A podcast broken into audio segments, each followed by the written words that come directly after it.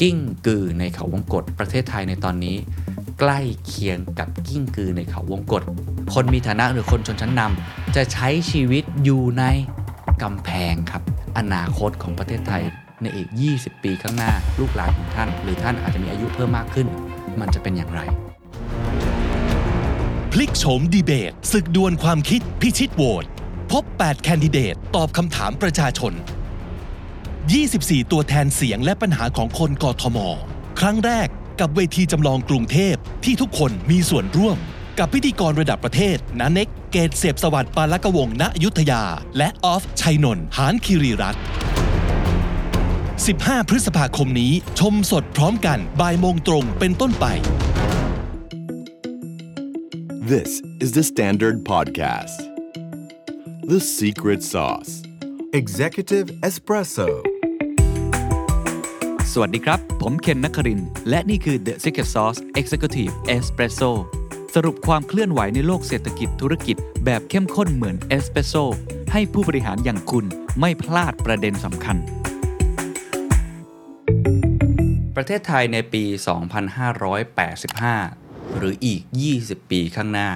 จะเป็นอย่างไรทำไมบางคนบอกว่ากำลังมีความเสี่ยงกำลังมีระเบิดเวลาลูกใหญ่ และอาจจะกลายเป็นสิ่งที่เรียกว่า กิ้งกือในเขาวงกฏวันนี้อยากชวนคุยเรื่องอนาคตครับ ผมทราบมาว่าผู้ฟัง The Secret Sauce เป็นคนที่คิดเรื่องอนาคตอยู่แล้วนะครับ เพราะว่าหลายคนเป็นคนที่ต้องออกแบบกลยุทธ์ หรือว่าวางแผนวิสัยทัศน์ ที่จะนำพาองค์กรน่ะให้เดินไปในข้างหน้านะครับ ผมบังเอิญได้เจองานวิจัยชิ้นหนึ่ง ซึ่งบอกว่าน่าสนใจจริง ๆ ครับ ปกติงานวิจัยเนี่ยเขาก็จะพูดถึงในมิติที่เขาสนใจนะครับ แต่ว่างานวิจัยชิ้นนี้ครับเป็นงานวิจัยที่ท้าทายนะสำหรับผมนะฮะคือเขาพูดถึงอนาคตประเทศไทย พุทธศักราช 2585 คือในอีก 20 ปีข้างหน้า แล้วก็มีการทำสิ่งที่เรียกว่า worst case scenario และ best case scenario ออกมา รวมทั้งงานวิจัยชิ้นนี้ครับเป็นการรวบรวมถึงงานวิจัย 9 ชิ้นหลักๆนะครับที่จัดทำโดยหน่วยงานหรือองค์กรต่างๆ ไม่ว่าจะเป็นสถาบันวิจัยประชากรและสังคม มหาวิทยาลัยมหิดล สถาบันพระปกเกล้าสถาบันวิจัยเพื่อการพัฒนาประเทศไทยหรือว่า TDRI ราชบัณฑิตยสภานำมาประมวลออกเป็นภาพความเสี่ยงของไทยในปัจจุบันนะครับรวมถึงฉายภาพแนวโน้มแล้วก็ทางเลือกของอนาคตประเทศไทยในอีก 20 ปีข้างหน้าครับ ทำโดยศาสตราจารย์ ดร มิ่งสันขาวสะอาด รองศาสตราจารย์ ดร อภิวัตรรัตนวราหะ แล้วก็คุณจักรีเตจวารีนะครับ ผมชอบงานชิ้นนี้เพราะว่าเขาไม่ได้เป็นการคาดการณ์ไม่ได้เป็นการเดา หรือว่าไม่ได้เป็นการพูดถึงอนาคตแบบที่ไม่ได้มีหลักฐานหรือทฤษฎีที่รองรับชัดเจนนัก แต่ว่าเขามีวิธีการในการรวบรวมงานวิจัย และใช้สิ่งที่เรียกว่าความเสี่ยง คือเอาความเสี่ยงเนี่ยเป็นกรอบในการศึกษา และยังมีการสร้างเป็นซีนารีโอหลากหลายรูปแบบ มีการนำเสนอทางออก มีการฉายภาพให้เห็นชัด ผมแนะนำจริงครับ เดี๋ยวผมจะแปะลิงก์เอาไว้สำหรับทุกท่านที่อาจจะสนใจนะครับ คือชิ้นนี้อยากให้ทุกคนได้อ่านหรือได้ฟัง เพราะมันเหมือนกับเราได้กลับมาเช็คสุขภาพของประเทศไทย แบบที่สั้นๆ ไม่ได้ยาวจนเกินไป แล้วก็สามารถทำให้พวกเรานั้นมองเห็นภาพในอนาคตและเห็นทางแก้ที่จะไปด้วยนะครับ ก่อนที่จะผมจะไปลงดีเทลนะครับว่าทำไมเขาต้องใช้ความเสี่ยงเป็นกรอบในการศึกษา หรือว่ารายละเอียดของงานเนี่ยมันเป็นอย่างไร ผมขออนุญาตประชาสัมพันธ์ถึงอีกงานหนึ่งที่มีความสำคัญไม่แพ้กันพอพูดถึงอนาคตประเทศไทยก็ต้องพูดถึงอนาคตของเมืองหลวงด้วยนะครับก็คือกรุงเทพมหานคร ในรอบ 9 ปีนี่คือครั้งแรกนะครับที่เสียงของพวกเราจะมีความหมายนะคือการเลือกตั้งผู้ว่าราชการกรุงเทพมหานคร ในวันที่ 22 พฤษภาคมนี้นะครับ The Standard ครับได้จัดงานที่เรียกว่า The Candidate Battle เป็นมิติใหม่นะครับในการจัดงานดีเบตของผู้สมัครผู้ว่ากทม หลายคนจำได้นะครับ ในปี 2562 ผมเคยจัดงาน The Standard Debate ไปแล้ว ตอน General Election หรือการเลือกตั้งทั่วไป ก็ขออนุญาตพูดนิดนึงว่าคนค่อนข้างชื่นชมเยอะมากนะครับ ผมก็เลยต้องการจะให้ทุกท่านเนี่ยไม่ผิดหวังนะครับ เราจัดงานใหญ่ไม่แพ้กัน จัดที่ Royal Paragon Hall เลยนะครับ เราได้8 Candidate ที่ลงสมัครเป็นตัวเต็งหมดเลยที่ทุกท่านรู้จักกันเป็นอย่างดีนะครับ ไม่ว่าจะเป็นคุณวิโรธไม่ว่าจะเป็นคุณชัดชาติ คุณสุชาชวี คุณรสนา คุณอัศวินนะครับคนที่สำคัญสำคัญทั้งหมดเนี่ยมารวมกันอยู่ตรงนี้เลย แล้วก็เรามีพิธีกรอย่างนันเน็กนะครับแล้วก็คุณออฟชัยนนท์เป็นพิธีกร ความน่าสนใจผมคิดว่าของเวทีในครั้งนี้เนี่ยก็คือว่าเราเนรมิตเวทีเป็นเหมือนโคลอสเซียมครับเหมือนเอเธนาในหนัง Gladiator เป็นวงกลมครับ แล้วก็ให้ผู้สมัครเนี่ยอยู่ตรงกลาง ถามว่าทำไมต้องทำแบบนั้น เหตุผลเป็นเพราะว่าการทำแบบนั้นจะทำให้ผู้ชมครับที่อยู่รอบๆเนี่ยสามารถที่จะส่งเสียงไปถึงเขาได้ เราจะมีการเลือกตัวแทนคนกรุงเทพมหานครทุกกลุ่มเลยนะครับ จะเป็น LGBT คนกวาดถนน มอเตอร์ไซค์รับจ้างแท็กซี่ นักธุรกิจ หรือว่าจะเป็นนักเรียนนักศึกษาเนี่ยมาตั้งคำถาม ถึงแคนดิเดตของเขา และให้ตอบกันสดๆ รูปแบบเป็นเกมโชว์ มีกดปุ่มมีอะไรต่างๆ นานา แล้วก็มีช่วงให้ battle ด้วย ให้ประชันวิสัยทัศน์กันนะครับ อันนี้ก็เลยอยากจะมาประชาสัมพันธ์นะครับ ว่าพลิกโฉมดีเบตศึกดวลความคิดพิชิตโหวตนะครับ วันที่ 15 พฤษภาคมนี้ เวลา 13 นาฬิกาหรือบ่ายโมงเป็นต้นไปนะครับ ก็ติดตามได้ทุกช่องทางทาง The Standard นะครับ อยากทุกท่านได้มาร่วมกันรับชม แล้วก็สามารถที่จะตัดสินใจไปกาบัตรในคูหาอีกครั้งหนึ่งนะครับ กลับมาอีกครั้งหนึ่งครับกับเรื่องของงานวิจัยของเรานะครับคำถามก็คือทำไมจึงเลือกใช้ความเสี่ยงเป็นกรอบในการศึกษา ผู้วิจัยให้เหตุผลอย่างนี้เขาบอกว่า มันเป็นช่วงแห่งภัยคุกคามที่ยิ่งใหญ่ที่สุด เท่าที่นานาประเทศเนี่ยรวมถึงประเทศไทยได้เผชิญ นับตั้งแต่สงครามโลกครั้งที่ 2ทำให้พวกเขาได้มีความสนใจเรื่องความเสี่ยง และการจัดการความเสี่ยงมากขึ้นพูดง่ายก็คือ ไม่มียุคไหนในโลกหลังสงครามโลกครั้งที่ 2 ซึ่งโอ้โหมันยาวนานพอสมควรแล้วเนี่ยนะครับเกือบร้อยปีเนี่ย ที่มีความเสี่ยงเท่ากับวันนี้ ก็ทุกท่านโชคดีนะครับ ที่ได้อยู่ในยุคนี้ เขาก็เลยเอาความเสี่ยงเนี่ยมาเป็นตัวตั้ง ที่จริงแล้วทุกประเทศเนี่ยจะต้องเจอความเสี่ยงอยู่ตลอดเวลา แต่ความเสี่ยงนั้นจะเป็นความเสียหายหรือไม่และเท่าไหร่ ก็ขึ้นอยู่กับการบริหารจัดการความเสี่ยงนะครับของแต่ละประเทศ ซึ่งการบริหารจัดการความเสี่ยงของแต่ละประเทศนั้น จะส่งผลต่อความเสี่ยงระดับบุคคล องค์กร ธุรกิจ และแน่นอนชุมชน อะไรคือความเสี่ยงของประเทศไทยในอนาคต การสะสมความเสี่ยงเหล่านี้มาเป็นเวลาเนิ่นนานทำให้พวกเราต้องเผชิญกับอะไร สายเกินไปหรือเปล่า และทำไมเขาถึงเรียกว่า กิ้งกือในเขาวงกฏหลากหลายปัจจัยครับที่ประเทศไทยแล้วก็ส่งผลให้คนไทยกำลังดำเนิน อยู่ท่ามกลางความเสี่ยงนะครับ มีอะไรบ้าง ผลจากการประมวลแนวโน้ม การเปลี่ยนแปลงโครงสร้างของประเทศไทยใน 3 ทศวรรษคือ 30 ปี แล้วก็ไปรวบรวมงานวิจัย ผมชอบงานวิจัยชิ้นนี้เพราะว่ารวบรวมในทุกมิติจริงๆ ไม่ใช่แค่ด้านเศรษฐกิจ แต่มีสังคม มีเรื่องการเมืองด้วย มีเรื่องสิ่งแวดล้อมด้วยนะครับสถานภาพด้านเศรษฐกิจของประเทศไทยระดับนานาชาติ และระดับอาเซียนถดถอยครับถดถอยจากอะไรดังนี้ฮะ 1. ภาคเกษตรของไทยซึ่งเคยเป็นเสาหลักของประเทศอ่อนแอลงสัดส่วน GDP ลดลงเรื่อยๆนะครับ 2. ครอบครัวชนบทใช้ชีวิตโดยพึ่งพิงอาศัยเงินโอนจากภาคเมือง อันนี้ประโยคเดียวคือบอกสังคมไทยเลยนะว่า สังคมที่เป็นเกษตร ไม่สามารถที่จะยืนด้วยลำแข้งตัวเองได้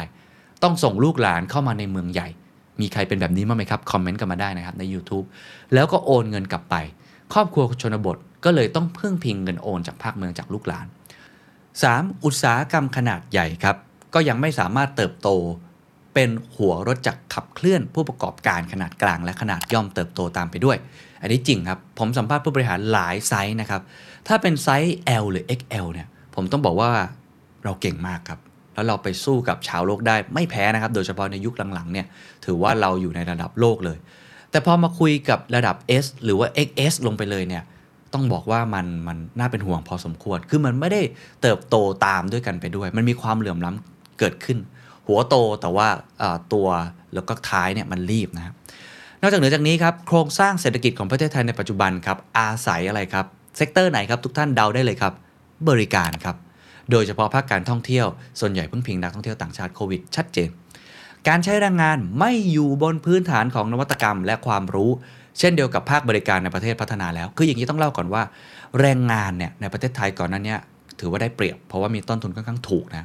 แต่พอโลกมันวิวัฒน์ไป ผมใช้คำว่าวิวัฒน์นะมันมีพัฒนาการเนี่ยครับมันก็ต้องการสิ่งที่เรียกว่านวัตกรรมมากขึ้น ต้องการทักษะมากขึ้นเขาเรียกว่า skill labor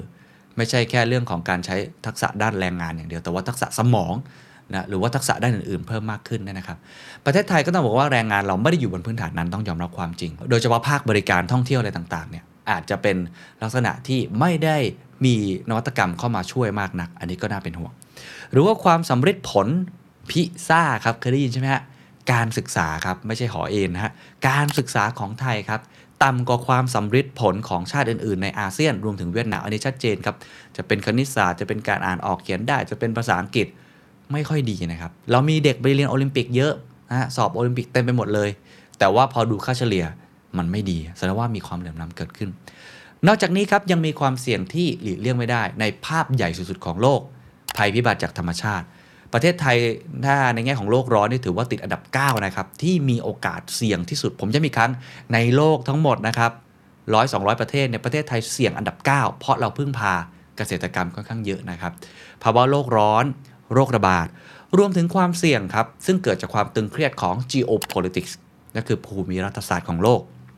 ซึ่งสหรัฐจีน ตอนนี้ยังมีเรื่องของ EU กับ รัสเซียอีกด้วยนะครับ จีนมีความเข้มแข็งมากขึ้นจนก้าวขึ้นไปเป็นหามหาอำนาจ ท้าทายสหรัฐนะครับซึ่งเป็นมหาอำนาจเดิมก็ทำให้เกิด 2 แพร่งของขั้วอำนาจ ที่จะมีผลต่อความสัมพันธ์ระหว่างประเทศ ทั้งด้านการค้าการลงทุนรวมถึงเทคโนโลยีและการศึกษาด้วย ประเทศไทยต้องบอกว่าเราเป็นมดที่อยู่ท่ามกลางช้างสารที่ชนกันอยู่ ช้าง 2 เชือกนี้ก็เป็นช้างที่เราพึ่งพาเขาค่อนข้างเยอะนะครับทั้งสหรัฐแล้วก็จีน ปรากฏการณ์เหล่านี้ครับบ่งบอกว่าคนไทยกำลังดำเนินชีวิตอยู่ท่ามกลางความเสี่ยงมากมาย และยังไม่พอครับโอ้ perfect storm ครับยังมีอีก 2 ปัจจัยครับ ทุกท่านผมเชื่อว่าคิดคล้าย ๆ กันเลยครับ ที่เราอยู่ในประเทศไทยแล้วเราเจอหนักจริง ๆ อันที่1ครับความเสี่ยงที่เกิดจากน้ำมือมนุษย์ การเร่งรัดใช้ทรัพยากรธรรมชาติ เพื่อผลิตและบริโภค โดยไม่ได้คำนึงถึงความสมดุลและความยั่งยืนเรื่องกรีนนั่นเอง แม้ว่าเราจะตั้งเป้า net zero carbon neutrality แต่ตอนนี้ต้องบอกว่าเรายังไม่ได้มีแผนที่ชัดเจน แม้ว่าประเทศไทยเนี่ยจะมีความอุดมสมบูรณ์ อันที่2ครับข้อนี้ก็เป็นปัญหาที่ผมจัดหลายตอนแล้วจริง ๆ นะครับ การเจริญเติบโตทางเศรษฐกิจที่เกิดมาจากอำนาจผูกขาดของทุนใหญ่ มากกว่าการขยายตัวของผู้ประกอบการรายย่อย ทั้งหมดนี้ครับก่อให้เกิดความเหลื่อมล้ำไปทุกภาคส่วนนะครับ ไม่ว่าจะเป็นความเหลื่อมล้ำในระดับปัจเจก ในระดับชุมชน ช่องว่างเหล่านี้ก็จะถูกส่งต่อเป็นมรดกให้กับรุ่นหลานนะครับเป็นมรดกที่เขาคงไม่อยากจะได้ นี่คือความเหลื่อมล้ำที่เกิดขึ้นเราติดอันดับโลกตลอดเลยนะครับ หากเป็นเช่นนี้ครับเขาวิเคราะห์ออกมาประมวลภาพออกมาในหลากหลายมิติเลยนะครับ ออกมาได้4ซีนารีโอครับว่าอนาคตของประเทศไทยในปี 2585 4 ฉากทัศน์นี้จะเป็นอย่างไร ฉากทัศน์เหล่านี้เขาบอกว่า เมื่อกี้นะครับผมพูดถึง 2 ปัจจัยที่ซ้ำเติมให้โครงสร้างของประเทศไทย และเศรษฐกิจไทยเนี่ยเต็มไปด้วยปัญหาอยู่แล้ว แล้วก็กระหน่ำซ้ำเติมนะครับด้วยเรื่องของกรีนใช่ไหมอันที่ 1 อันที่ 2 คือเรื่องของอำนาจผูกขาดด้านทรัพยากรของกลุ่มทุนใหญ่นะครับ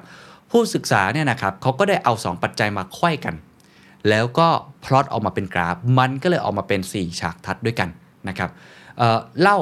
อย่างนี้ก่อนลองคิดภาพเป็นภาพตารางสี่เหลี่ยม นะครับสองคูณสง่ายๆเลย ใครดู YouTube อยู่ภาพตามนะครับ แกนตั้ง แกนตั้ง แกนตั้งเขาพูดเรื่องอำนาจการกระจายตัวก็ปัจจัยเมื่อกี้เรื่องกลุ่มทุนนะฮะ ถ้าอยู่ข้างบนสุดเนี่ยก็ถือว่ามีการกระจายตัวที่ดีสุดๆเลย ถ้าอยู่ข้างล่างนะครับเขาเรียกว่าอำนาจกระจุกตัว อันนี้คือแกนตั้งนะลองคิดภาพตาม แกนนอนครับ เหมือนเดิมครับ ปัจจัยคือเรื่องกรีนนะครับ เพราะนี่คือสิ่งสำคัญที่สุดของโลกในอนาคตหลังจากนี้ ถ้าจะพัฒนาอะไรต้องพัฒนาไปด้านนี้ ไม่งั้นสวนกระแสโลกนะฮะขวาสุดครับคือการพัฒนาแบบสีเขียว ซ้ายสุดครับการพัฒนาแบบสีน้ำตาลนะก็คืออาจจะไม่ได้คำนึงถึงเรื่องสีเขียวนัก มันก็จะออกมาเป็น 4 ช่อง 4 ช่อง ลองไปทีละช่องผมเล่าก่อนละกันว่ามันมีอะไรบ้างนะครับ อันที่ 1 คือสิ่งที่เรียกว่าถ้าอำนาจกระจุกตัวการพัฒนาแบบสีน้ำตาล กิ้งกือในเขาวงกฏอันนี้ super sad ครับเศร้าสุด ๆ เลยนะครับ ไม่อยากให้เป็นอย่างนี้ 2 ครับเขาเรียกว่าปลาไหลพ้นโคลนตมอ่าอันนี้ก็เรียกว่าอำนาจเริ่มกระจายตัวขึ้น แต่การพัฒนายังเป็นสีน้ำตาลอยู่ อันที่ 3 ครับ ไก่ออร์แกนิกในเล้าไฮเทคโอ้โหช่างเปรียบเปรยนะฮะก็คือเป็นการพัฒนาที่เป็นสีเขียวมากขึ้น แต่ว่าอำนาจยังกระจุกตัวก็อยู่ในเล้าที่ยังไฮเทคอยู่ ส่วนอันที่ 4 อันนี้เข้าใจว่าเขาคงเป็นการเปรียบเปรยให้เห็นถึงความมีอิสรภาพ ความยั่งยืนทุกๆ ทุกอย่างเลยนะครับ ก็คือนกพิราบไร้พรมแดน เดี๋ยวค่อยๆ เจาะไปทีละข้อ แต่ว่าถ้าดูสีตามกราฟก็จะเห็นนะครับว่า สีน้ำตาลเขาจะสื่อถึงรูปแบบการพัฒนาทางเศรษฐกิจ ที่เน้นเรื่องการผลิตและการบริโภคอย่างสิ้นเปลืองครับ และมักจะนำไปสู่การเอื้อประโยชน์เฉพาะกลุ่มแบบมือใครยาวสาวได้สาวเอา สีเขียวครับรูปแบบการพัฒนาทางเศรษฐกิจ ที่มุ่งเพิ่มมูลค่าการผลิต และบริโภคไปพร้อม ๆ กับอะไรครับ การใช้ทรัพยากรอย่างมีประสิทธิภาพ ลดความจำเป็นในการใช้ทรัพยากรให้เหลือน้อยที่สุดนะครับก็อย่างที่ก่อไปแล้วนี่คือสีที่ทำให้เห็นภาพ แล้วก็ถ้าเป็นแนวตั้งก็คือกระจุกกับรวมศูนย์นะครับเมื่อเอามาไขว้กัน เอามาพอดเป็นกราฟทั้งหมด ออกเป็น 4 อย่าง ผมอธิบายทีละอย่างแบบละเอียดอีกครั้งหนึ่งนะครับ ฉากทัศน์ที่1ครับ กิ้งกือในขาววงกฏนะครับ สะท้อนถึงภาพอนาคตของประเทศไทยที่ตกขบวนครับ ไม่สามารถจะพัฒนาเป็นเศรษฐกิจสีเขียวและหมุนเวียนได้ ในขณะเดียวกันก็ยังเหมือนเดิมครับ กลุ่มนายทุนผูกขาดความเหลื่อมล้ำ คนตัวเล็กไม่ได้ลืมตาอ้าปากเป๊ะกิ้งกือในเขาวงกฏอย่างที่บอกซุปเปอร์แซดเศร้าสุด อันที่2ครับลงรายละเอียดเพิ่มขึ้นปลาไหลพ้นโคลนครับก็คือภาพอนาคตประเทศไทยที่กระจายอำนาจไปสู่ท้องถิ่นอย่างเต็มที่ แก้ปัญหาด้านการจัดการทรัพยากรหรือการผูกขาดได้ แต่ว่ายังเหมือนเดิมก็คือไม่ได้เปลี่ยนผ่านไปสู่เศรษฐกิจสีเขียว ไก่ออร์แกนิกในเล้าไฮเทคครับก็คือยั่งยืนและแต่ว่ายังมีอำนาจของทุนอำนาจของอคนที่ผูกขาดเหนือทรัพยากรกระจุกตัวอยู่กับกลุ่มทุนพิราบไร้พรมแดนก็คือสุดยอดเลยครับ ไปได้ทั้งสองมุมเขียวด้วย แล้วก็มีการกระจายด้วย ผมคงไม่บอกว่าตอนนี้ประเทศไทยเป็นยังไง ด้วยตัวเอง เอางานวิจัยมาบอก และผมก็คงอยากให้ทุกท่านลองคิดตามครับว่า อนาคตของประเทศไทยในอีก 20 ปีข้างหน้าลูกหลานของท่าน หรือท่านอาจจะมีอายุเพิ่มมากขึ้น มันจะเป็นอย่างไร ถ้าเรายังทำแบบเดิมอยู่ ถ้าเรายังเป็นเกียร์ว่างอยู่ในตอนนี้ งานวิจัยชี้ชัดครับว่า ในปัจจุบันครับ มีสภาพใกล้เคียงกับฉากทัดกิ้งกือในเขาวงกฏผมย้ำอีกครั้ง นี่คืองานวิจัยนะครับ ไม่ได้มีไบแอสใด ๆ ไม่ใช่ความเห็นส่วนตัว แต่เขาพูดความจริงครับว่าประเทศไทยในตอนนี้ ใกล้เคียงกับกิ้งกือในเขาวงกฏเราตกอยู่ในวิกฤตอันเลวร้าย เราใช้ทรัพยากรอย่างสิ้นเปลือง มือใครยาวสาวได้สาวเอาอำนาจในการจัดสรรทรัพยากรเราตกไปอยู่กับกลุ่มทุน คนส่วนน้อย เราต้องยอมรับครับว่ามันเป็นอย่างนี้นะครับ พอทุกท่านลองเวกอัพคอตัวเองและได้ตื่นขึ้นมาแล้วนะครับ จากฉากทัดกิ้งกือในเขาวงกฏคำถามต่อไปก็คือ แล้วเราทำอะไรได้บ้าง อนาคตของประเทศไทยจะดีกว่านี้ได้หรือไม่ เรามีทางเลือกอะไรเหลืออยู่บ้าง ต้องบอกว่างานวิจัยชิ้นนี้นอกจากจะชี้เห็นความเสี่ยงแล้ว ผมคิดว่ายังมีความหวังครับ เขายังชี้เห็นความหวังในการกำหนดเส้นทางอนาคตของประเทศไทย เขาบอกว่า เรามีทางเลือกของประเทศไทยไปสู่อนาคต มีหลายเส้นทาง หลักๆมี 4 เส้นทางหลักครับ มี 4 เส้นทางหลักเขาเอากราฟเดิมครับ2คูณ2ตารางเมื่อกี้นะฮะที่เป็นปลาไหลในโคนตมพิราบไร้พรมแดน กิ้งกือในเขาวงกตไก่ออร์แกนิกในเล้าไฮเทคเนี่ยครับเสร็จแล้วครับเขาพยายามเขียนเส้นทางของเรา 4 เส้นทางหลักของประเทศไทยพูดง่ายๆคืออันนี้คือวิธีการที่เราจะไปสู่ scenario ต่างๆ มี 4 เส้นทาง คุณจะเลือกเส้นทางไหน 1. เขาเรียกว่าโศกนาฏกรรมไทยครับ ผมก็เลยบอกว่า super sad เขาเรียกว่า The Thai Tragedy อันนี้คือโอ้โหหนังเศร้าเลยนะฮะโศกนาฏกรรมไทย 2. ครับเขาเรียกว่าการกระจายก่อนสีเขียว คือ decentralize before green ก็คือกระจายอำนาจก่อนที่จะไปสู่สีเขียว 3. ครับเขียวแล้วกระจาย green then distribute และ 4. ไทยพิวัตรครับคือ the Thai transformation ถ้าเราเห็นนะครับตามลูกศรเนี่ยก็จะเห็นเลยว่าวิธีการที่เราอยากจะมุ่งไปมากที่สุดแน่นอนครับ เราก็คงอยากจะเป็นแบบสีแดงนะก็คือเป็นเรื่องของไทยพิวัตรแต่มันก็ไม่ง่ายเช่นเดียวกัน มันมี 4 เส้นทางนี้ เส้นทางที่เราไม่อยากไปที่สุดก็คือโศกนาฏกรรมไทยนั่นแหละครับ ผมจะเจาะรายละเอียดทีละเส้นทาง เขาบอกว่าเส้นทางแรกโศกนาฏกรรมไทย แสดงถึงทางที่ประเทศไทย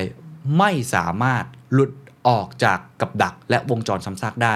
จนสถานการณ์เศรษฐกิจ การเมือง สิ่งแวดล้อม สังคมย่ำแย่ไปมากกว่านี้ เงื่อนไขและทางแพร่งสำคัญที่จะกำหนดอนาคตประเทศไทยต่อจากนี้คือท่าทีครับ และการตัดสินใจเขาเน้นย้ำขีดเส้นใต้ตัวโตๆตรงนี้เลยครับว่า ชนชั้นนำที่กลุ่มอำนาจทางเศรษฐกิจ สังคม วัฒนธรรม และการเมืองอยู่ในปัจจุบัน ว่าพวกเขาเหล่านี้จะยอมรับและโอนอ่อนตามข้อเรียกร้องของคนหลาย ๆ กลุ่มในสังคมมากน้อยแค่ไหน ไม่ได้บอกว่าต้องทำแต่ต้องเปิดใจรับฟัง โอนอ่อนยอมรับ โดยเฉพาะข้อเรียกร้องให้มีการปฏิรูปประเทศไทยในมิติต่างๆ พูดง่ายๆ คือจะต้องมีการลดการรวมศูนย์ และการกระจุกตัวของอำนาจทางเศรษฐกิจสังคม วัฒนธรรม และการเมือง นี่เป็นงานวิจัยที่ค่อนข้างกล้าพูดเหมือนกันฮะเป็นโอปิเนียนที่ใช้เบสด้วยทฤษฎีแล้วก็หลักฐานที่อ้างอิงได้ผมเคยจัด The Standard Economic Forum ก็ทุกคนก็มี พูดถึงการรีฟอร์มประเทศไทย งานวิจัยชิ้นนี้ก็พูดเดียวกันนะครับว่ามันมีข้อเรียกร้องคำว่า The Great Reform อยู่ แต่ถ้าหากเงื่อนไขนี้ไม่เกิดขึ้นจริง พูดง่าย ๆ ก็คือ ผลที่ตามมากลุ่มต่างๆ จะไม่สามารถเจราจาต่อรองกันได้ คนไทยจะแยกกันอยู่ตามสถานะและชนชั้น คนมีฐานะหรือคนชนชั้นนำจะใช้ชีวิตอยู่ในกำแพงครับ เหมือนเกมวัฟโทนเลยครับมีกำแพงล้อมรอบอยู่ และมีปฏิสัมพันธ์เฉพาะกับคนในชนชั้นเดียวกันเท่านั้น ผมไม่อยากจะพูดว่าตอนนี้มันก็มีลักษณะแบบนี้อยู่ คือลอยตัว ignorance แล้วก็ไม่ได้เห็นว่าตอนนี้ประเทศไทยมีปัญหาอยู่เต็มไปหมด ส่วนคนยากจนครับ ก็จะต้องอาศัยอยู่นอกกำแพงนั้น ท่ามกลางความไม่ปลอดภัย อาชญากรรม ดีกรีของความขัดแย้งก็จะเพิ่มมากขึ้น และกระจายไปทั่วทุกพื้นที่ อันนี้เป็นสัจธรรมของโลกนะครับ เรดาริโอ ในหนังสือที่ผมเคยจัดไปแล้ว The Changing World Order ก็พูดครับว่าเมื่อประเทศหรือเศรษฐกิจมันพัฒนาไปเรื่อยๆ แต่มันไม่ได้กระจายอย่างเป็นธรรม มันก็จะเกิดการ clash การเกิดความขัดแย้งซึ่งกันและกันระหว่างกลุ่ม wealth กับกลุ่มที่เขาอาจจะไม่มี wealth นะครับ อันนี้เป็นเคสเอ่อ scenario ที่เราไม่อยากเจอเลย เส้นทางที่ 2 ครับเขาเรียกว่า decentralized before green คือกระจายก่อนที่จะเป็นสีเขียว เส้นทางนี้ครับจะมุ่งนำประเทศไทยให้ก้าวพ้นจากฉากทัดกิ้งกือในเขาวงกฏเราหลุดแล้วฮะแบ่งออกเป็น 2 ช่วง ช่วงแรกเป็นการเปลี่ยนผ่านเข้าสู่ฉากทัศน์ที่เรียกว่าปลาไหลพ้นคนตม ซึ่งจะเน้นการปรับเปลี่ยนโครงสร้างอำนาจเหนือทรัพยากร ให้เป็นการลดการรวมศูนย์ลง และช่วงที่2ครับเน้นการเปลี่ยนผ่านสู่เศรษฐกิจสีเขียวและหมุนเวียน ที่ท้ายที่สุดจะนำสู่ภาพอนาคตที่เราอยากจะเป็นนะครับก็คือไอตัวพิราบนั่นเอง ซึ่งเขาก็เลยเรียกเส้นทางนี้ว่ากระจายก่อนสีเขียว คือเป็นเฟสสองเฟสกระจายเสร็จปุ๊บแล้วก็ค่อยไปเขียว เงื่อนไขหลักของการเปลี่ยนแปลงตามเส้นทางนี้คืออะไร การปฏิรูปภาครัฐครับ นับตั้งแต่ระบบราชการไปจนถึงระบบการเมือง การกระจายอำนาจไปสู่การปกครองส่วนท้องถิ่น และการพัฒนาระบบการอภิบาลโดยเครือข่าย หรือว่าสิ่งที่เรียกว่าการสร้าง network governance เพื่อเชื่อมต่อภาคส่วนต่างๆ ให้มาร่วมมือกัน ซึ่งก็อาจจะทำให้เกิดความคิดเริ่มสร้างสรรค์ใหม่ๆ ที่จะช่วยในการแก้ไขปัญหา แล้วก็สร้างนวัตกรรมให้ดียิ่งขึ้น เมื่อสร้างสิ่งที่เรียกว่า network governance ได้แล้ว ต่อมาคือการผลักดันเรื่องเศรษฐกิจสีเขียว และการหมุนเวียนให้เกิดขึ้นในทุกกลุ่มทุกเครือข่าย รวมถึงในมิติของนโยบายสาธารณะทำให้การพัฒนาที่ยั่งยืนไม่จำกัดอยู่เพียงแค่ในกลุ่ม NGO แต่ขยายไปถึงทุกกลุ่มเลยครับ เอกชน ผู้ประกอบการนักวิชาการ ผู้บริโภค ผู้ผลิตนักการเมืองทุกระดับ จากการเปลี่ยนโครงสร้างทางอำนาจนะครับเหนือทรัพยากรสู่การผลักดันเศรษฐกิจสีเขียว ฉากทัศไทยก็จะเปลี่ยนจากกิ้งกือในเขาวงกฏไปสู่พิราบไร้พรมแดนได้ในที่สุด โดยที่อาจจะต้องผ่านเส้นทางที่เป็นปลาไหลพ้นโคลนตมก่อน อันนี้คือเส้นทางที่ 2 นะครับ เส้นทางที่ 3 ครับ ก็สลับกันกับอันเมื่อกี้ครับก็เรียกว่า green then distribute ก็คือเขียวแล้วก็ค่อยกระจายนะครับ แบ่งเป็น 2 เฟสเช่นเดียวกัน ช่วงแรกครับเป็นการเปลี่ยนผ่านจากเศรษฐกิจสีน้ำตาลไปสู่เศรษฐกิจสีเขียวนะครับหรือว่าจากกิ้งกือในเขาวงกฏเนี่ยไปสู่ไก่ออร์แกนิกในเล้าไฮเทคซึ่งเงื่อนไขคืออะไร ก่อนหน้านี้ข้อก่อนหน้านี้พูดถึงปฏิรูปราชการ เขาบอกว่าเงื่อนไขในการเปลี่ยนผ่านในครั้งนี้คือ การลงทุนขนาดใหญ่ในโครงสร้างพื้นฐานสีเขียว และเศรษฐกิจหมุนเวียน ใครมีบทบาทครับ ภาครัฐครับ เราจะเห็นสหรัฐอเมริกาครับ Build Back Better ของทางไบเดนนี่เน้นเรื่องนี้มากๆ เกาหลีเน้นเรื่องนี้มากๆนะครับ ภาครัฐจะมีบทบาทสำคัญทั้งในการกำหนดกรอบนโยบายและร่วมลงทุนกับบริษัทขนาดใหญ่ หรือเลือกส่งเสริมอุตสาหกรรมบางประเภท ที่ทำให้เกิดการพัฒนาทางเทคโนโลยี เพื่อให้ผู้ประกอบการในอุตสาหกรรมสีเขียวครับสามารถแข่งขันได้ อย่างเช่น นโยบายสนับสนุนการผลิตยานยนต์ไฟฟ้าเป็นต้น ถามว่ามีไหมผมตรวจการบ้านเลยมีครับ แต่ยังไม่ลงดีเทลยังไม่ชัดเจนเป็นกรอบกว้างๆ แล้วก็มีในลักษณะที่อาจจะยังไม่ได้มีเอกชนเนี่ยมาจอยมากนัก ยังไม่มีพลังมากพอ แต่ผมเห็นแนวทางนะครับ อย่างเช่นเเรื่องของ BCG เรื่องนี้ภาครัฐก็พูดบ่อยนะครับ ช่วงต่อมาครับพอพ้นเฟสนั้นมาแล้ว การรวมตัวและการขยายเครือข่ายของกลุ่มท้องถิ่น โดยเฉพาะเรื่องการเกษตรอาหารและเครื่องดื่ม ซึ่งความคาดหวังในส่วนนี้ครับหากสามารถรวมพลังของผู้บริโภค และผู้ผลิตรายย่อยได้มาก ก็จะนำไปสู่การลดนะ เรื่องของการผูกขาด หรือว่าลดอำนาจเหนือทรัพยากรของกลุ่มทุนขนาดใหญ่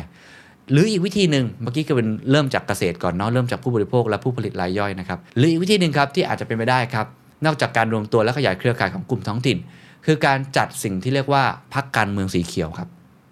หรือว่าพักกรีนไทย ที่จะต้องได้รับความนิยมในวงกว้าง จากกลุ่มคนชนชั้นกลาง และกลุ่ม Gen Y ลงไป เพื่อผลักดันให้เกิดการเปลี่ยนแปลงในระดับของการบัญญัติและการบังคับใช้กฎหมาย อันนี้เขายกตัวอย่างนะ ผมคิดว่ามันอาจจะไม่ได้มีการสุดโต่งแบบนั้นที่จะเป็นเป็นกรีนปาร์ตี้อะไรอย่างนั้นนะแต่ว่าคือต้องบอกว่าพักการเมืองมีส่วนอย่างยิ่ง ในการผลักดันนโยบายสีเขียว เพื่อให้เกิดกฎหมายใช้ได้จริง คือเรื่องของกรีนเนี่ยทุกคนทราบดีครับว่าเอกชนทำให้ตายเนี่ยมันไม่ไปด้วยกัน สิ่งที่ต้องทำมากที่สุดนะฮะก็คือโครงสร้าง หรือว่าตัวกฎหมาย ถ้าบทบัญญัติการบังคับใช้กฎหมายเป็นกรีนทั้งหมดเนี่ยมันก็จะเกิดง่ายที่สุดก็เเรื่องของ single use plastic จำได้ใช่ไหมครับ เมื่อประมาณปี 2 ปี พอบอกว่าจะแบนในแบนทั้งประเทศเลยฮะร้านสะดวกซื้อยังแบนกันหมดเลย มันมาจากกฎหมาย ถ้าเกิดกฎหมายนำตรงนี้ ซึ่งกฎหมายจะเกิดจากอะไรก็ต้องเกิดจากพรรคการเมืองที่ลีดในตรงนี้นะครับ การริเริ่มการผลักดันเศรษฐกิจสีเขียวก่อนจะนำมาสู่การรวมพลังเครือข่ายท้องถิ่น เพื่อเพิ่มอำนาจในการต่อรองกับกลุ่มทุนใหญ่ หากทำได้สำเร็จครับก็ฉากทัดนี้ก็จะเปลี่ยนจากกิ้งกือในเขาวงกฏไปสู่ไก่ในเล้าไฮเทคก่อน แล้วก็ไปสู่พิราบไร้พรมแดนเช่นเดียวกัน และเส้นทางที่ 4 ครับ แน่นอนนี่คือสิ่งที่คนอยากจะเป็นที่สุดครับเขาเรียกว่าไทยพิวัตรเลย คือ the Thai transformation อันนี้ยากแต่ว่าจะเกิดขึ้นได้ต้องทำอย่างนี้ครับ เส้นทางนี้เน้นการปฏิรูปประเทศไทย นับตั้งแต่ช่วงเวลาปัจจุบันคือวันนี้เลย มุ่งปรับเปลี่ยนทั้งโครงสร้าง และสถาบันทางเศรษฐกิจสังคม วัฒนธรรมและการเมืองให้ได้เร็วที่สุด และในวงกว้างที่สุดทำควบคู่ไปกับการปรับเปลี่ยนโครงสร้าง ภาคการผลิตและบริโภค เพื่อสร้างความยั่งยืนให้กับสิ่งแวดล้อม หรือพูดอีกอย่างก็คือปฏิรูปเชิงโครงสร้างในทุกๆด้าน 2 ด้านหลักๆ เมื่อกี้ครับ 1. ด้านโครงสร้างสถาบันทางเศรษฐกิจสังคม วัฒนธรรมการเมือง อำนาจตุลาการอำนาจตำรวจทุกอย่างปฏิรูป อันที่ 2 ปฏิรูปเรื่องโครงสร้างการผลิตและการบริโภคก็คือไปสู่เศรษฐกิจสีเขียวหนึ่งในองค์ประกอบสำคัญของเส้นทางนี้ครับเขาบอกว่ามันคือการสร้างระบบสวัสดิการรายได้พื้นฐานทั่วหน้า เพื่อช่วยแก้ปัญหาและวิกฤตความยากจนที่เกิดขึ้นในปัจจุบัน และเพื่อช่วยป้องกัน หรือบรรเทาผลกระทบที่เกิดขึ้นจากการเปลี่ยนแปลงโครงสร้างการผลิตและรูปแบบงานในอนาคต อันนี้ผมเคยจัดไปตอนหนึ่งเนาะเรื่อง the future of work the future of learning อะไรแบบนี้นะครับ คือถ้าเกิดว่าโลกเราเนี่ยมันไปสู่ยุคที่มันมีการเปลี่ยนแปลงค่อนข้างมากเนี่ยมันจะมีคนที่ตกกระบวนแน่นอน คือหุ่นยนต์มันมาแทนที่อะไรต่างๆ เขาก็เลยเสนอนะครับในงานวิจัยนี้ว่าควรจะมีระบบสวัสดิการรายได้พื้นฐานทุนนะสำหรับคนที่อาจจะยังเข้าไม่ถึงนะครับทรัพยากรแบบใหม่ ๆ หลายคนอาจจะสงสัยว่าเอาเงินมาจากไหน งานวิจัยนี้ก็พยายามจะชี้เห็นนะครับว่า เพื่อแก้ปัญหาด้านที่มาของงบประมาณที่จำกัด เพราะว่าไอ้รายได้พื้นฐานทั่วหน้าเนี่ย universal basic income เนี่ยใช้เงินมหาศาลนะครับ แล้วผมต้องพูดตรงๆ อันนี้เป็นสิ่งที่ผมได้อ่านมาเยอะพอสมควรเนี่ยหลายประเทศทำแล้วก็ถังแตกนะฮะคือมันไม่ได้ง่ายอย่างที่หลายคนคิด แล้วก็มันต้องใช้กระบวนการมากมายในการทำให้สิ่งนี้มันเกิดขึ้นได้จริงเขาเลยบอกว่าต้องหาทางออกต่อภาระด้านการคลังที่รัฐต้องรับผิดชอบมากขึ้น แนะนำว่าสิ่งที่ควรต้องทำควบคู่กันไปด้วยก็คือการเก็บภาษีน้ำมัน รวมถึงภาษีสิ่งแวดล้อม และนำรายได้นั้นไปจัดสรรเป็นรายได้พื้นฐานให้กับประชาชนทั่วไป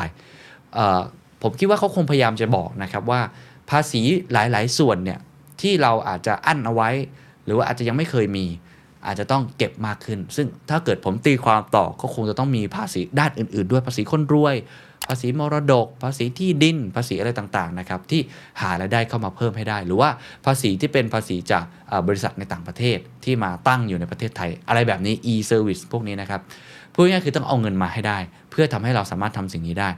เส้นทางนี้ครับจะช่วยบรรเทานะครับความตึงเครียดทางการเมือง โดยเฉพาะปัญหาเศรษฐกิจโดยรวมตกต่ำแล้วก็ยังจูงใจให้เกิดการลดการก่อมลพิษ และลดการใช้ทรัพยากรธรรมชาตินำไปสู่ฉากทัศน์พิราบไร้พรมแดนได้ในที่สุด โอ้ ฟังดูเหมือนง่ายนะ แต่ว่าก็ยากจริงๆนะครับ ในข้อนี้แค่การปฏิรูปต่างๆ ก็ยากมากแล้ว หรือว่าการคิดแผนที่จะเอารายได้มาจากไหนก็ยากเหมือนกัน แต่ว่า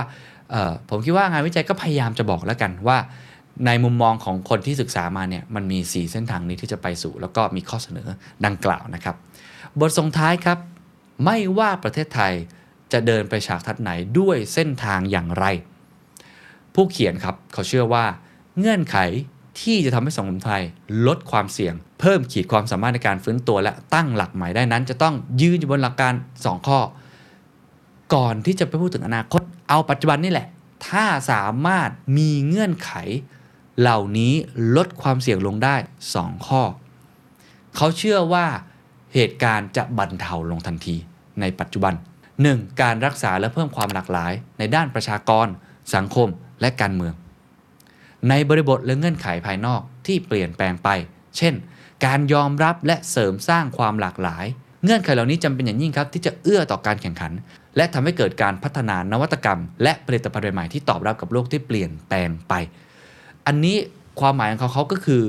ตอนนี้มันมีความหลากหลายมากจริงๆครับในสังคมไทย ในทุกสังคมแหละในโลกก็มี ด้านประชากรหลายเจเนอเรชันใช่ไหมครับด้านสังคมความคิดความอ่าน ศาสนาความเชื่อ ทัศนคติ การเมืองก็มีสิ่งที่ไม่เหมือนกันนโยบายต่างๆ ถ้าทำยังไงที่เรายอมรับ แล้วก็เห็นว่าความหลากหลายนั้นเป็นสิ่งที่สวยงาม และอยู่ร่วมกันได้ เราโอนอ่อนและฟังซึ่งกันและกัน รักษาและเพิ่มความหลากหลาย เพราะสิ่งนี้ยิ่งเยอะยิ่งดีนะครับ เอาเข้าจริงถ้าเราจัดการมันได้ดี Google เขาเลยเคยบอกว่า diversity is beautiful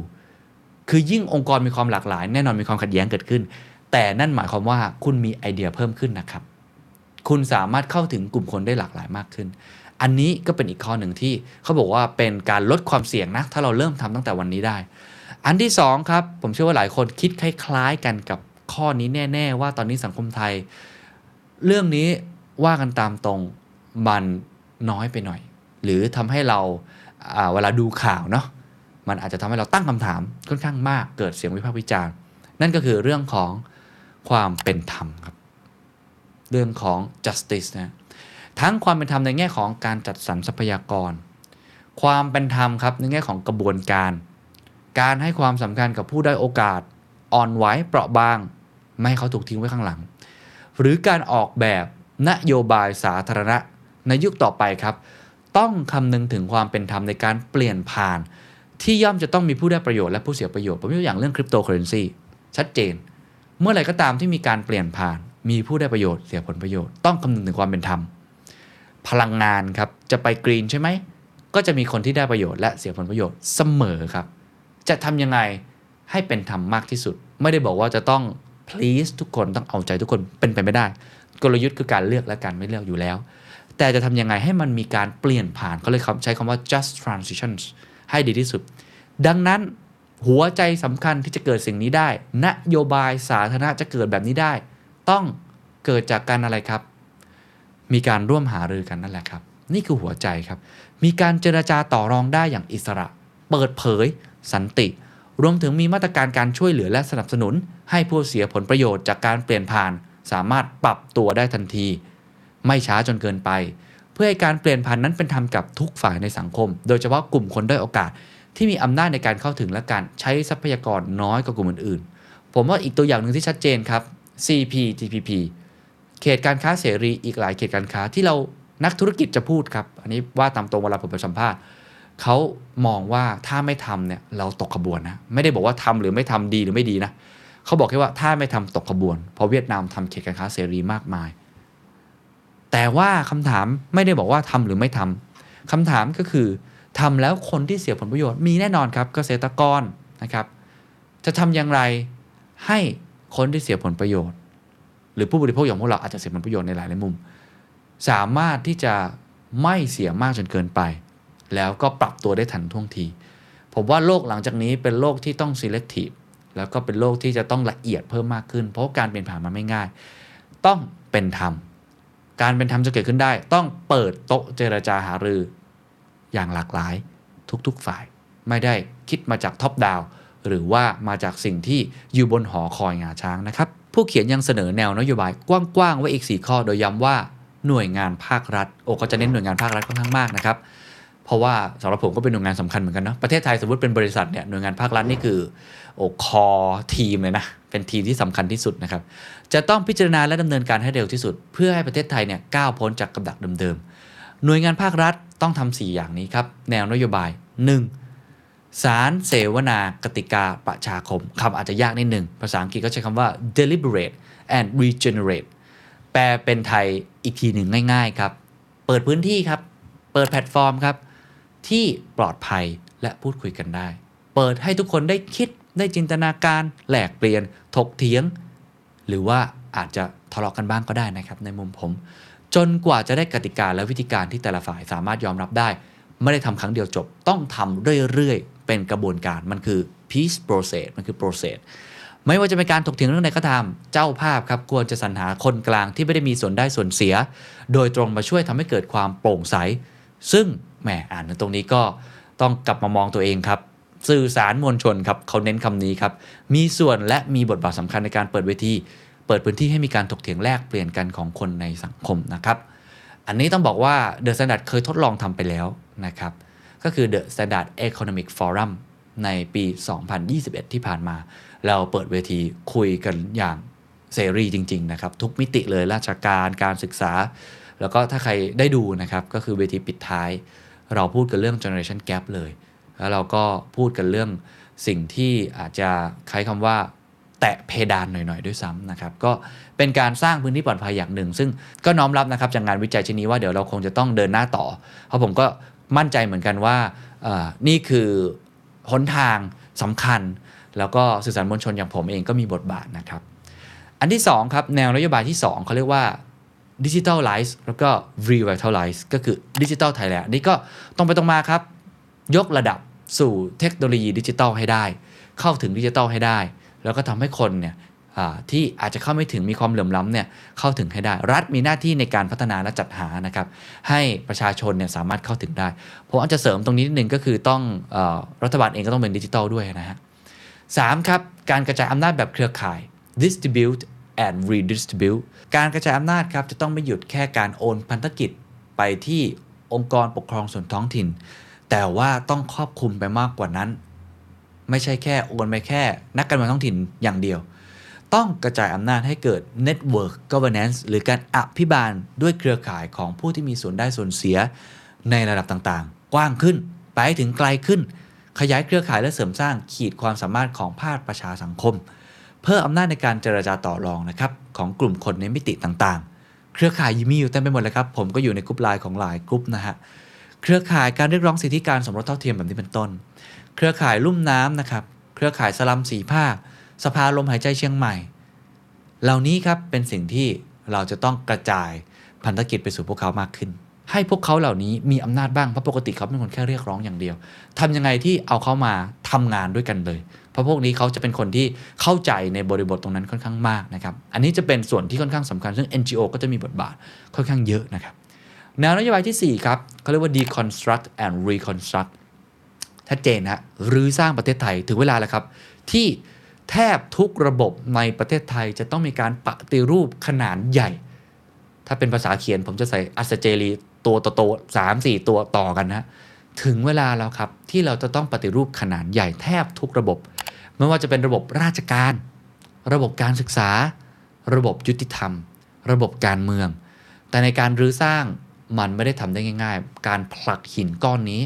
มันจะต้องใช้พลังอำนาจทางการเมืองสูงมาก เพราะว่ามันมีผู้เสียผลประโยชน์มากเช่นกัน กระบวนการรื้อสร้างนี้จึงหนีไม่พ้นการยกระดับด้านต่างๆ เช่น การยกระดับการมีส่วนร่วมของพลเมืองครับ การยกระดับธรรมพิบาลในการบริหารรัฐกิจ และในระยะยาวจะต้องมีการรื้อสร้างกระบวนทัศน์ไปพร้อม ๆ กันด้วย อย่างเช่นกระบวนทัศน์ที่เรียกว่า ชาตินี้เกิดมาเป็นคนจนเพราะกรรมเก่าต้องเลิกแล้วฮะจริง ๆ มันเป็นเรื่องของโครงสร้าง นิ้วทั้ง 5 ย่อมยาวไม่เท่ากัน ไม่ได้แล้วครับ โอกาสทุกคนต้องเท่ากัน ใครจะขยันใครจะมีความสามารถอันนั้นอีกเรื่อง แต่อย่างน้อยเราต้องเริ่มด้วยความเท่าเทียมกันก่อนของโอกาส แล้วเดี๋ยวคุณไปสู้กันเองในกติกาที่เป็นธรรมคนจนและคนชนบทติดอยู่กับวงจร โง่จนเจ็บ โอ้ต้องเลิกแล้วครับทำไมเขาถึงโง่ ทำไมเขาถึงจน ทำไมเขาถึงเจ็บ ก็เพราะโครงสร้างมันไม่เอื้อ เพราะมันมีความเหลื่อมล้ำอยู่ เรียนสูงสูงๆจะได้เป็นเจ้าคนนายคน โอ้โห พอได้แล้วฮะคำว่าเจ้าคนนายคนสำหรับผมเนี่ยจะต้องเลิกคิดไปได้แล้ว โดยเฉพาะหน่วยงานราชการ ผมเองเป็นหัวหน้า ยังพูดไม่ได้เลยว่าผมเป็นเจ้านาย ต้องพูดแบบนี้น้อยลงเพราะว่าคนเท่ากันมากขึ้นและเราทำงานเพื่ออสังคมเราทำงานเพื่ออประชาชนด้วยซ้ำถ้าเป็นหน่วยงานราชการเราบริการนะครับ คนเราต้องรู้ที่สูงที่ต่ำอันนี้ฮาราคีผมว่าก็ต้องลดลง หรือประชาธิปไตยแบบไทยๆที่รัฐประหารวนแล้ววนเล่า ในรอบ 20 ปีที่ผ่านมาก็น่าจะมากที่สุดในประวัติศาสตร์ของอโลกด้วยซ้ำนะครับพูดถึงรรอบสั้นๆ แบบนี้มันต้องเลิกแล้วว่าประชาธิปไตยแบบไทยๆจะต้องมีการรัฐประหาร หรืออะไรแบบนี้การยึดอำนาจนะฮะวัฒกรรมแบบเดิมๆที่ตั้งอยู่บนพื้นฐานของความไม่เป็นธรรมเหล่านี้ ต้องถูกหรือสร้างใหม่ไปสู่กระบวนทัศน์ใหม่ๆ ที่ตั้งอยู่บนความเป็นธรรม อันนี้ถ้าเป็นอาจารย์นิธิเอียวศรีวงศ์เขาเคยพูดไว้เขาบอกว่า มันคือการปฏิรูปเชิงวัฒนธรรม คือการปฏิรูปเนี่ยมันมีเชิงที่เป็นจับต้องได้ใช่ไหมครับ ก็คือเนี่ยรัฐธรรมนูญ ปฏิรูปเนี่ยมื่อกี้สถาบันต่างๆ อาจารย์นิธิบอกว่าจริงๆสำคัญที่สุดในสังคมไทยเนี่ยมันคือเชิงวัฒนธรรม ก็เนี่ยคือความคิดของคนนะรัฐธรรมนูญ ฉบับวัฒนธรรม ก็คือสิ่งที่มันฝังอยู่ในความคิดของคนเรา ซึ่งอันนี้ในงานวิจัยอาจจะไม่ได้บอกแต่ว่าผมคิดว่า มันสามารถปรับเปลี่ยนได้ก็ด้วยวัฒนธรรมนั่นแหละครับ ต้องเปลี่ยนด้วยวัฒนธรรม การเรียนรู้แบบใหม่ ๆ education นะครับที่เปิดกว้างมากขึ้น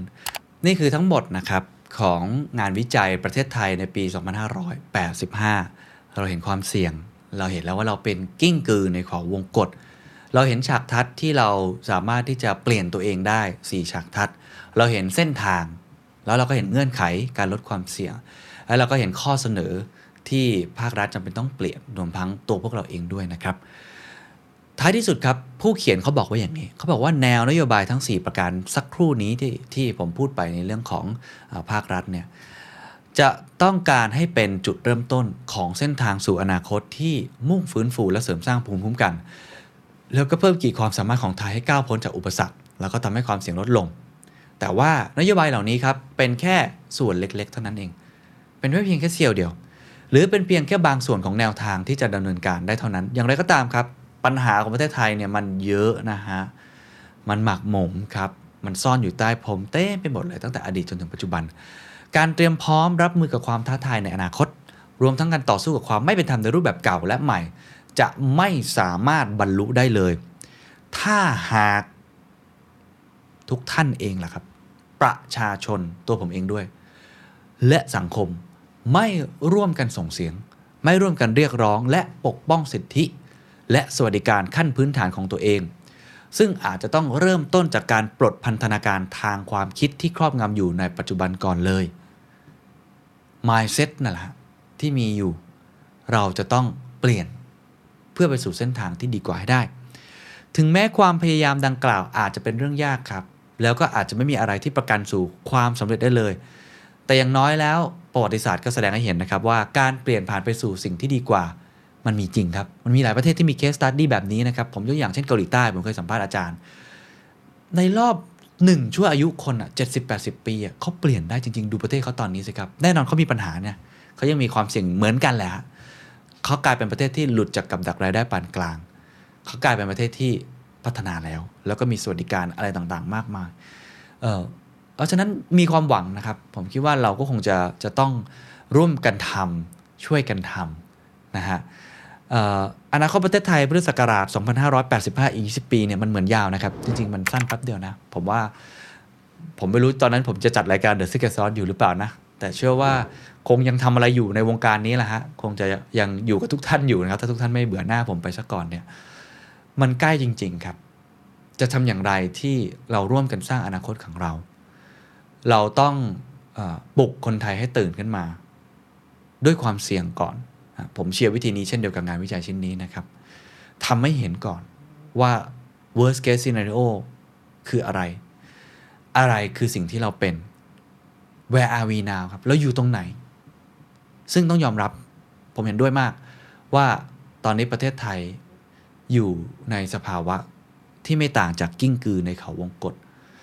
เรามีปัญหาเต็มไปหมดเลยครับ โดยเฉพาะปัญหาความเหลื่อมล้ำและอำนาจการผูกขาด การใช้ทรัพยากรอย่างสิ้นเปลือง เรื่องของกรีนเรามีเป้าหมายจริง แต่ว่าเราไม่ได้มีแผนที่ชัดเจน เพราะฉะนั้นตื่นขึ้นมาครับ ผมว่างานวิจัยนี้ก็ทำให้ผมตื่นเช่นเดียวกันทำให้เราได้เห็นภาพ